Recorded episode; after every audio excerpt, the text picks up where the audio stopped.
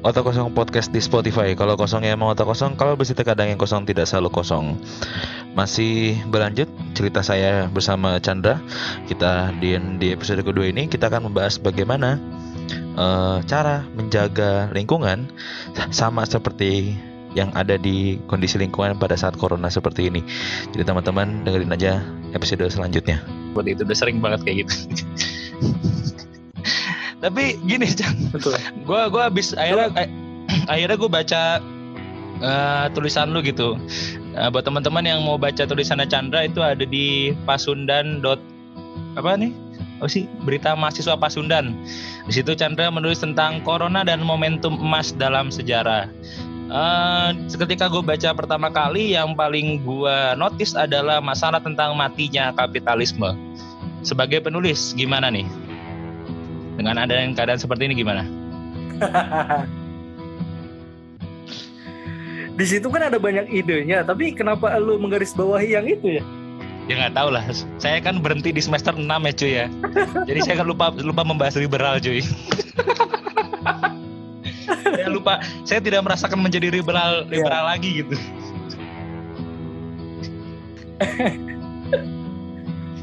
Jadi mau bahas tulisan gue nih. Ya salah satunya ini kan ini kan juga berkaitan dengan dengan lingkungan dengan corona juga gitu. Menurut gue sih itu sih ada ada ya, kapitalismenya tadi juga nggak apa-apa.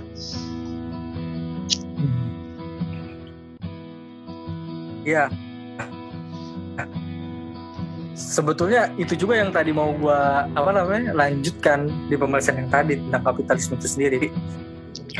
Uh, itu gue tulis setelah gue membaca beberapa tulisan dari misalnya tulisannya si Harari, Yuval Noah Harari, terus kemudian eh, Martin Suryajaya, dan kemudian ada Arunda Tiroy. Ya tulisan-tulisan mereka tersebut berbicara tentang seperti apa dunia pasca corona. Ada banyak ide yang sangat-sangat menarik, kayak misalnya ide dari Harari dia berbicara tentang dunia setelah corona bisa jadi dunia yang diisi oleh rezim pengawasan yang sakti. Terus yeah. kemudian ada ide dari Martin Suryajaya. Dia berbicara tentang dunia pasca corona dari dimensi ekonomi maupun dimensi politik. Hmm. Terus ada tulisan dari Arundhati Roy, penulis di, dari India. Dia berbicara bahwasanya corona ini, virus corona ini bisa menjadi portal atau pintu gerbang yang memisahkan dunia masa lalu dengan dunia yang baru. Seperti itu. Nah, terus setelah melihat membaca tulisan-tulisan tersebut, gue teringat juga dengan pembacaan gue terhadap bukunya Jared Diamond dan bukunya Daron Acemoglu. Di kedua buku tersebut itu ada cerita tentang wabah penyakit ataupun pandemi yang mampu mengubah episode sejarah dunia. Kayak misalnya yang pertama di bukunya Jared Diamond, dia berbicara tentang penyakit menular yaitu cacar, flu, dan lain sebagainya yang dibawa oleh orang-orang Eropa ketika mengkolonisasi dunia baru atau Amerika. Nah, penyakit menular yang dibawa oleh orang-orang Eropa tersebut itu berpengaruh terhadap bagaimana orang-orang Eropa nantinya berhasil mengkolonisasi benua Amerika. Nah, dikisahkan dalam buku tersebut bagaimana kekaisaran Inka itu diporak-porandakan oleh kematian e, kaisar dan penerus tahtanya karena wabah penyakit. Nah, kematian kaisar dan e, apa namanya penerus tahtanya tersebut akhirnya menimbulkan perang saudara yang terjadi antara Atahualpa dan saudaranya itu. Nah, setelah perang saudara tersebut terjadi, pemenang dari perang saudara tersebut akhirnya harus bertemu di daerah Cajamarca dan berperang melawan penakluk Spanyol yang namanya Pizarro.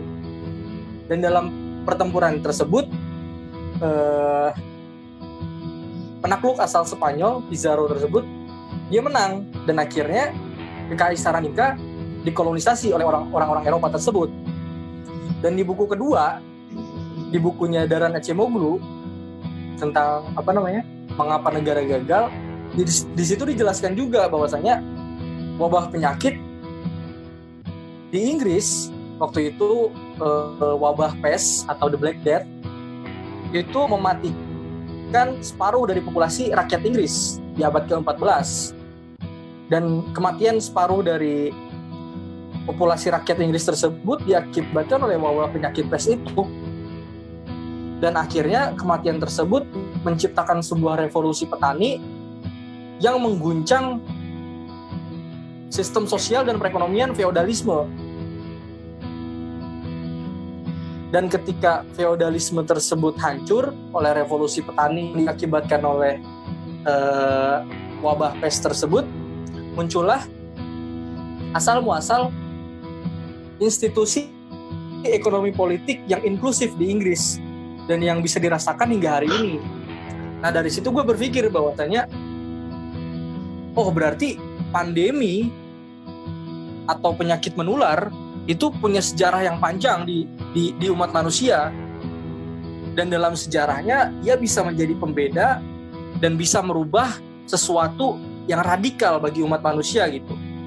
Nah terus pemikiran dari dua buku tersebut, sejarah dari dua buku tersebut, gue sambungkan dengan apa yang terjadi hari ini dalam pandemi corona ini. Dan di situ gue tulis bahwasanya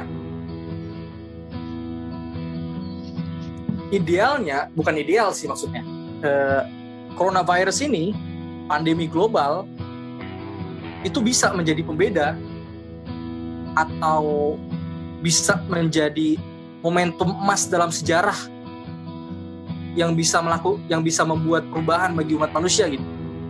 Nah, perubahannya apa? Bisa jadi seperti apa yang udah dituliskan oleh Harari, Martin Suryajaya dan Arundhati Roy itu bisa berubah dari yang sebelumnya eh, rezim pengawasan di atas kulit menjadi rezim pengawasan di bawah kulit dari yang sebelumnya kita diawasi tentang preferensi politik kita tentang pandangan politik kita berubah menjadi diawasi bagaimana detak jantung kita, aliran darah kita dan sebagainya. Ataupun perubahan dari yang sebelumnya. Demokrasi hari ini terus kemudian berubah menjadi misalnya yang ditawarkan oleh Martin Surajaya tentang uh, sosialisme datakrasi yang kemudian mematikan kapitalisme itu sendiri atau Arundhati Roy dari dunia yang sebelumnya dipenuhi oleh kebencian menjadi dunia yang dipenuhi oleh kasih sayang, toleransi, tanggung jawab dan sebagainya. Jadi kurang lebih itu tulisan gua Wan. Uh, gini, uh, kalau dari gua sih ya apa? Gue ingin menanggapinya masalah tadi uh, di sini dari judul pun lu juga sudah menulis bahwa ini adalah salah satu momentum emas dalam sejarah gitu. Uh, kemarin terakhir gue diskusi dengan teman-teman HI lainnya mengatakan bahwa momentum emas ini yang yang sekarang sudah dimanfaatkan oleh teman-teman Amerika, negara Amerika dan negara Cina. Tapi yang bikin gue kaget adalah satu negara lagi yang memanfaatkan momentum emas sebagai uh, alat ya ini sebagai alat untuk kembali apa maju lagi, kembali berkembang lagi. Itu ada negara India gitu. Nah, gue bingung adalah katanya negara India akhirnya berhasil menemukan apa namanya si apa sih? Lu tahu nggak beritanya? India menemukan apa antivirusnya dari corona ini gitu. Nah, pertanyaan gue adalah dari lu yang menulis ini gitu dengan tadi lu jelasin dengan referensinya gitu. Dari analisis lu atau dari menurut pandangan lu, kira-kira Indonesia punya momentum itu juga nggak?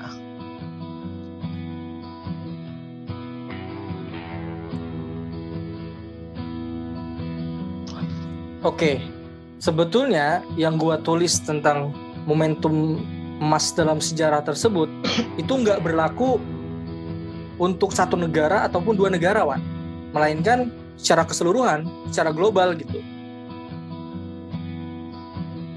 Jadi kalau misalnya tadi lu tanya apakah Indonesia bisa memanfaatkan momentum ini, balik lagi perubahan apa yang lu maksud gitu? Yes. Corona bisa aja menjadi game changer. Corona bisa aja merubah misalnya tatanan politik Indonesia dari yang sebelumnya ekstraktif menuju inklusif bisa aja ataupun merubah Indonesia dari yang dulunya apa namanya eh, eh, tatanannya demokrasi terus kemudian berubah menjadi tatanan monarki misalnya. Itu bisa aja tergantung apa yang apa yang dirubah dari masyarakat itu sendiri gitu. Dan gue ketika menulis tulisan tersebut yang gue harapkan adalah bukan yang gue harapkan maksudnya yang yang gue bayangkan adalah perubahan secara global gitu entah itu perubahan yang dimaksud oleh Harari, entah itu perubahan yang dimaksud oleh si Martin Suryajaya, ataupun perubahan yang dimaksud oleh Arundhati Roy. Hmm, tapi kalau misalnya kita bicara tentang itu ya perubahan ya. Tergantung dari bagaimana. Ya. Enggak, kalau misalnya gue lihat secara cara perbedaan dari perubahan itu sendiri gitu, uh, kita kita ini bicara global gitu.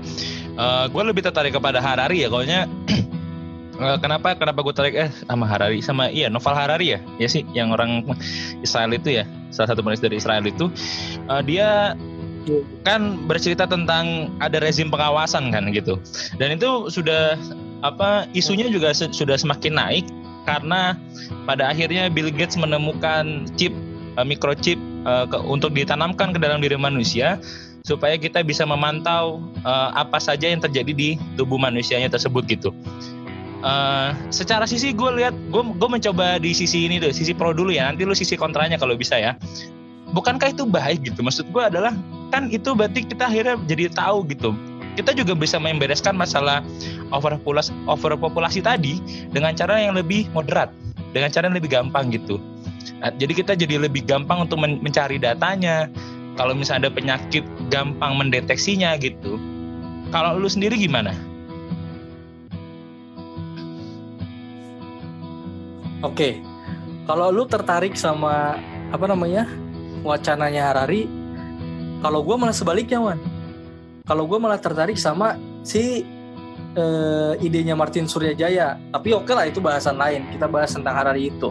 Jujur, gue sebetulnya nggak terlalu banyak uh, mengikuti berita-berita dari si Bill Gates ya.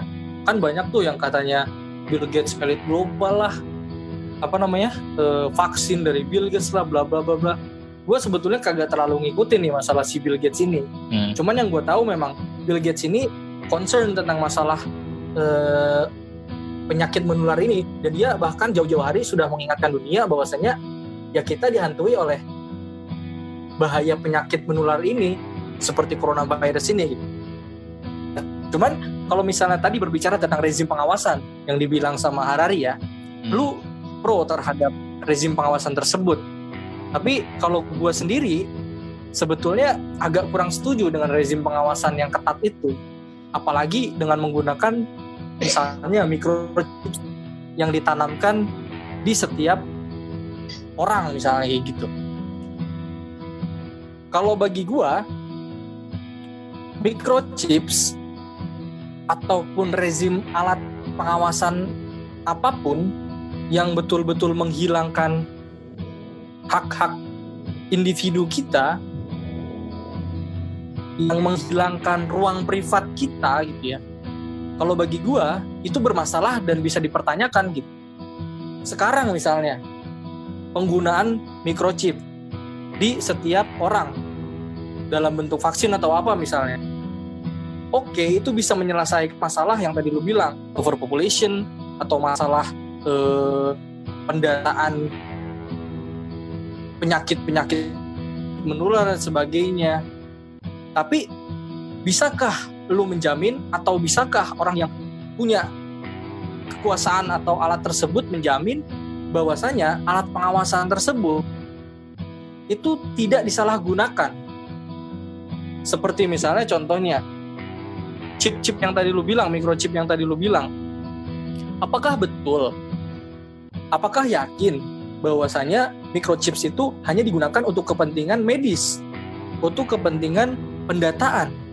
Kan bisa juga ketika dia punya kepentingan microchips yang ditanamkan di setiap orang itu dilakukan untuk kepentingan-kepentingan non medis seperti misalnya yang di, yang ditulis oleh Harari tadi untuk melihat bagaimana sih e, detak jantung si orang ini ketika melihat pemberitaan A, ketika melihat pemberitaan B.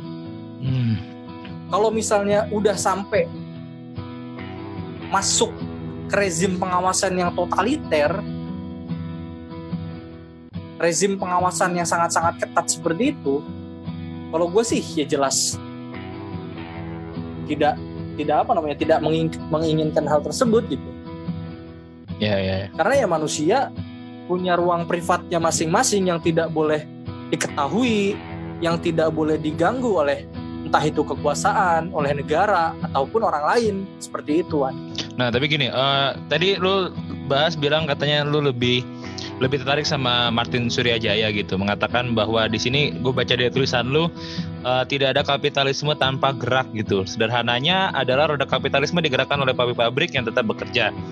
Uh, faktanya zaman sekarang adalah pabrik-pabrik tidak bekerja gitu. Berarti uh, di sini juga lo menulis bahwa ini waktunya untuk matinya kapitalisme gitu. Berarti secara ekonomi pun sekarang kita akan berantakan gitu. Nah, lalu berarti kesimpulannya setelah corona ini bakal ada bentuk ekonomi baru nih selain kapitalisme. Bener nggak kalau misalnya gue bisa ngomong kayak gitu? Alternatif selain kapitalisme itu pasti ada. Kayak misalnya sosialisme ataupun bentuk tatanan-tatanan lain kalau misalnya ada. Alternatif itu selalu ada Wan. Hmm. cuman yang jadi pertanyaan adalah ya apakah mampu alternatif tersebut mengalahkan kapitalisme? Kan itu masih menjadi menjadi pertanyaan lanjutan kan? Iya iya iya. Cuman kalau berbicara tentang tadi tulisannya si Martin Suryajaya dia menawarkan sesuatu yang trik bagi gua gitu tentang sosialisasi bagaimana tatanan perekonomian kapitalisme itu diganti oleh tatanan perekonomian sosialisme di mana e, peran negara menguat dalam perekonomian dan kemudian hadirnya data krasi. Apa itu data krasi? Kalau menurut si Martin Suryajaya, data krasi itu berarti gak ada lagi presiden, gak ada lagi DPR, gak ada lagi kampanye, gak ada lagi partai politik. Kehidupan politik kita itu diatur oleh big data, oleh data raya, dan yang memimpin kita, yang menjadi presiden kita, itu bukan manusia, tapi, tapi artificial intelligence, tapi Allah. kecerdasan buatan. Alah, itu bahasan lain. Enggak, enggak. Tapi tapi gini, kalau misalnya gini, gue gue nyentil dikit ya, gue nyentil dikit ya, gue nyoba nyentil dikit. Berarti kalau seandainya itu terjadi gitu, berarti kan khilafah itu benar-benar ada, bro. Bahwa kita akhirnya manusia dikatakan sama, hanya Allah saja yang yang berkuasa di di muka bumi ini gitu dengan segala caranya gitu kan. Berarti kan seperti itu gitu. Kita sudah kita sebenarnya nggak usah denial lagi gitu pembahasan tentang khilafah gitu. Sebenarnya kan kayak gitu ya dengan tadi pola mekanisme bumi yang sudah uh, ada caranya dia untuk membersihkan dirinya lalu sekarang juga ada salah satu alternatif baru yang kapitalis yaitu dengan cara yang tadi anda sebutkan. Berarti kan sudah tidak perlu dinaik lagi cuy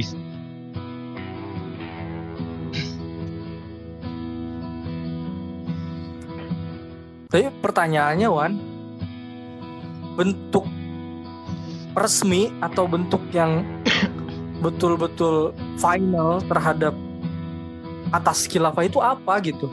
Kan sampai sekarang juga masih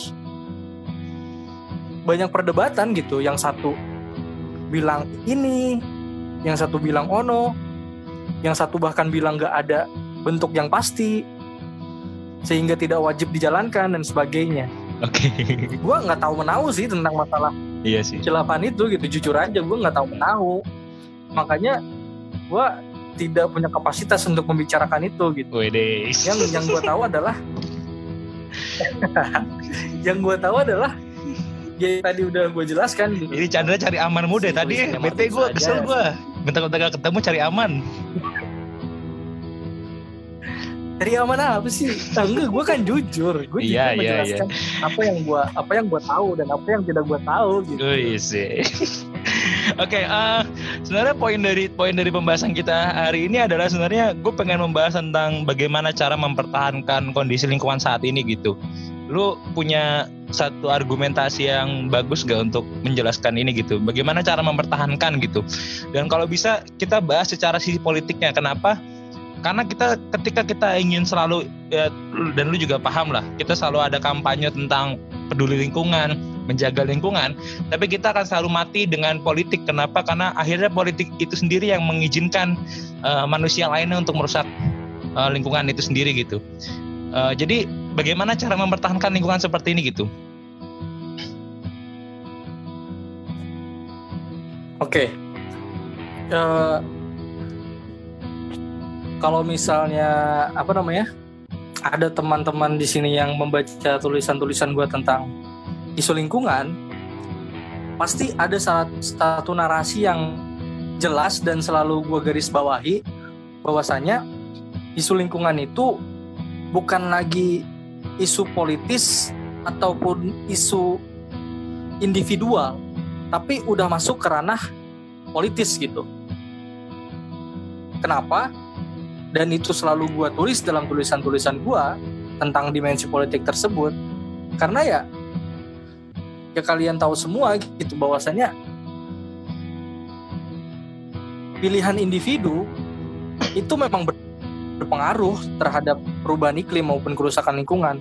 Tapi yang paling berpengaruh besar adalah bagaimana pemimpin-pemimpin dunia ini abai atau bahkan mendukung kerusakan-kerusakan lingkungan yang terjadi. Maka dari itu, untuk bisa mempertahankan eh, narasi-narasi tentang perjuangan lingkungan dan kemudian bagaimana narasi-narasi ini nantinya bisa berhasil untuk membuat perubahan, ya kita harus tempatkan isu perjuangan lingkungan ini bukan lagi pada tataran moral, tataran etis, ataupun tataran individual, tapi sudah menjadi tataran politis. Seperti apa contohnya? Ya turun ke jalan, demonstrasi, menuntut pemerintah untuk melakukan aspirasi kita tentang perjuangan lingkungan, ataupun kemudian kalau misalnya ada pemimpin politik, pemimpin partai politik, atau calon presiden dan sebagainya, wakil rakyat yang punya kepedulian tentang lingkungan, yang pro terhadap lingkungan, ya pilih mereka gitu. Itu adalah salah dua cara yang bisa kita lakukan untuk tetap menjaga narasi perjuangan lingkungan ini tetap hidup dan untuk melakukan perubahan secara politis gitu. Karena kalau bagi gua perubahan yang signifikan itu perubahan struktural gitu. Perubahan yang dimulai dari apa namanya? eh, institusi ataupun orang yang punya kewenangan yang bisa memaksa ataupun memberikan insentif untuk orang itu untuk orang-orang melakukan perubahan. Kalau misalnya kita kampanye-kampanye doang di tataran masyarakat, ya itu pasti pengaruhnya tidak bakal terlalu signifikan. Tapi ketika pemerintah sudah mem- bisa membuat kebijakan yang pro lingkungan, yang kemudian ditaati oleh masyarakat, yang mau nggak mau harus dilaksanakan oleh masyarakat, pasti perubahannya signifikan. Oke, berarti Mungkin itu sih, kesimpulannya adalah eh, cara bagaimana caranya untuk mempertahankan lingkungan kita agar seperti ini adalah dengan kesadaran dari diri kita sendiri gitu. Eh, nanti nanti kenapa dan ketika tadi Chandra gue tanya masalah politiknya, ya silakan pilih orang-orang yang peduli dengan politiknya gitu. Itu yang gue tangkap untuk kesimpulan dari gua. Silakan Bapak Chandra untuk memberikan kesimpulan karena kayaknya untuk hari ini kita cukup sampai di sini Bapak pembahasannya. Oke. Kesimpulannya apaan ya? Tadi pembahasan kita banyak juga. Iya, memang banyak. Gini aja deh. tentang gue ingin apa namanya menggarisbawahi tentang corona ya yang yang apa namanya yang banyak dibicarakan sama masyarakat hari ini dan yang dirasakan oleh masyarakat. Pandemi corona itu memang sedikit banyak memperbaiki kualitas lingkungan kita. Tapi yang harus kita sadari adalah ini bukan solusi yang real. Ini solusi yang bahkan bisa dibilang menipu gitu. Kenapa? Karena ketika pandemi ini nantinya berakhir, tetapi kita tetap melanjutkan bisnis seperti biasa, melanjutkan bisnis as usual, kualitas lingkungan kita ya pasti akan menurun kembali gitu. Nah makanya idealnya pandemi coronavirus ini itu bisa menjadi momentum bersejarah bagi umat manusia untuk apa? Ya untuk memperbaiki kualitas lingkungan gitu. Bentuknya bisa bermacam-macam. Seperti misalnya yang di apa namanya? yang dituliskan oleh Martin Suryajaya misalnya dengan sosialisme datakrasi ataupun dengan bentuk-bentuk lainnya. Tapi yang penting yang harus digarisbawahi bahwasanya pandemi ini harus menjadi sebuah portal yang menghapus masa lalu kita yang merusak lingkungan menuju dunia baru yang lebih berkelanjutan. Mungkin itu ya, Wane. Ya, bagus sekali Bapak untuk kesimpulannya. Terima kasih sudah mendengarkan podcast ini. Sampai jumpa di pertemuan selanjutnya. Bye bye. Iya.